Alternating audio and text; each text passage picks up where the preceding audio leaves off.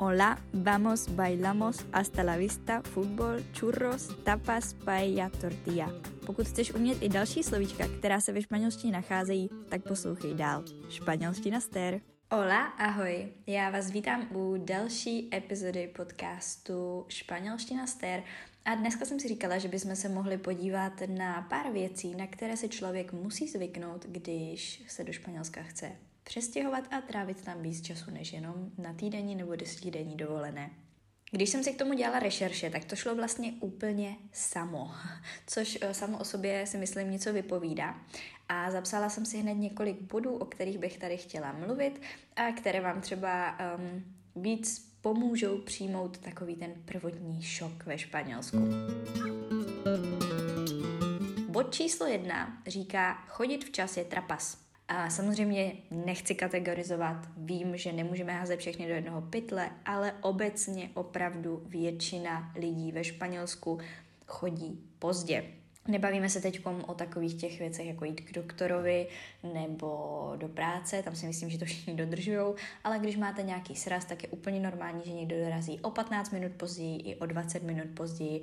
A hlavně, já jsem takový ten člověk, který je rád aspoň třeba 5 minut dřív na tom daném místě, jenže to zr- prostě nepomáhá. Jediné, co to dělá, je, že mi to prodlužuje čas čekání, protože ti lidi dřív nedorazí, většinou nedorazí ani na čas a já tam potom čekám. Pokud jste teda stejný člověk jako já a rádi všude chodíte včas, tak eh, já to dělám tak, že buď to poslouchám podcast, anebo si sebou beru knihu, protože vím, že se nějakým způsobem musím zabavit, než ten dotyčný dorazí.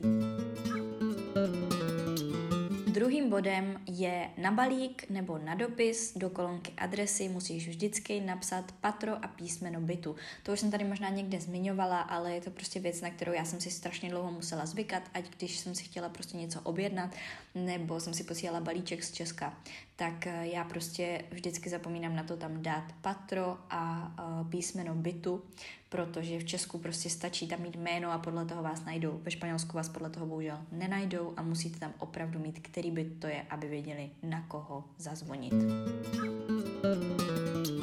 Bod číslo 3 je mít vlastní elektrokoloběžku je normál. Myslím si, že v Česku hodně funguje to šérování a že si půjčujeme koloběžky různě na ulici přes aplikace. Ve Španělsku v těch menších městech uh, si myslím, že to šérování moc nefunguje.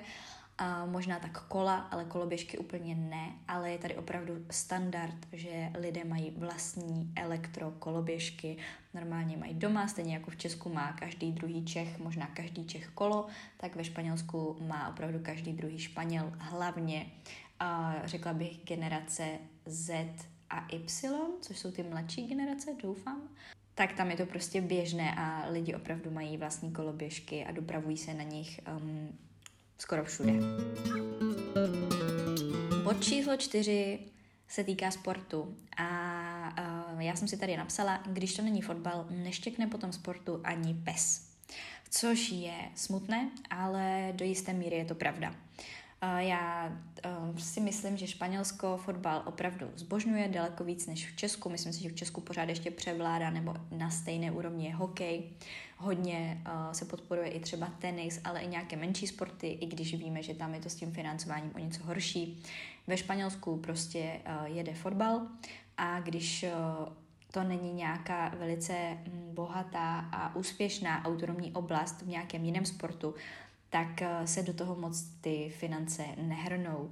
Třeba tady v Logroňu máme uh, Waterpolo klub, což uh, je teda vodní polo česky, pardon, a uh, nedávají se do toho skoro žádné peníze, nijak se ten sport nepodporuje, i když je tady spoustu mladých nadšených sportovců, kteří by v tom sportu chtěli pokračovat ve Španělsku.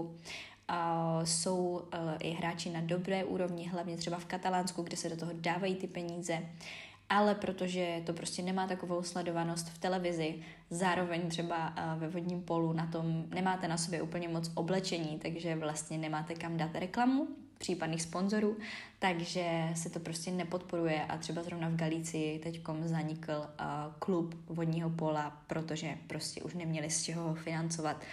A myslím si, že to takhle funguje u hodně sportů ve Španělsku, které prostě nejsou tak um, pozitivně nebo vnímané, nebo nejsou tak um, divácky oceněné v televizi, jako fotbal, tak prostě um, tam nedávají žádnou prioritu. Posledním bodem, který jsem si pro dnešní epizodu zapsala, je umývání chodníku, což si myslím, že se v Česku neděje.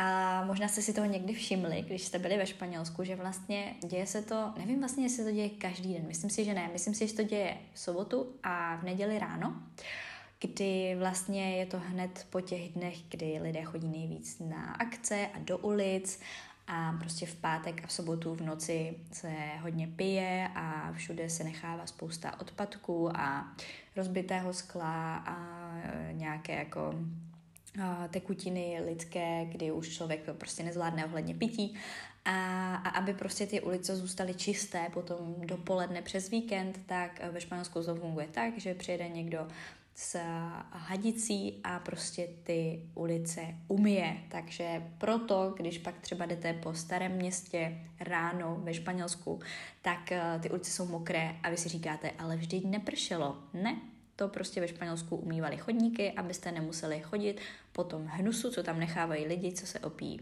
Já nemám nic proti lidem, kteří jdou někam v pátek, v sobotu se bavit, ale myslím si, že občas se to přehání a hrozně nesnáším, když lidi odhazují odpadky na ulici, ještě třeba tady, kde máme fakt každých pět kroků a kontejner nebo nějaký malý koš, takže na to jsem trošičku freak a Myslím si, že to není úplně nutné, ale takhle to teda funguje, takhle se to tady umývá, takže když na to někdy narazíte, vzpomeňte si na tady ten díl podcastu a nedivte se.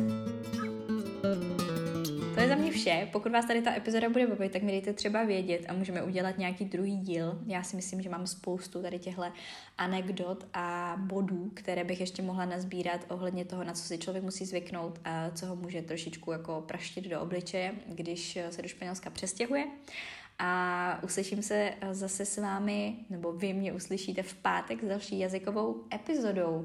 A už se opravdu velice, velice blížíme ke konci naší abecedy. Tak se mějte krásně a uslyšíme se za pár dní. Adios! thank you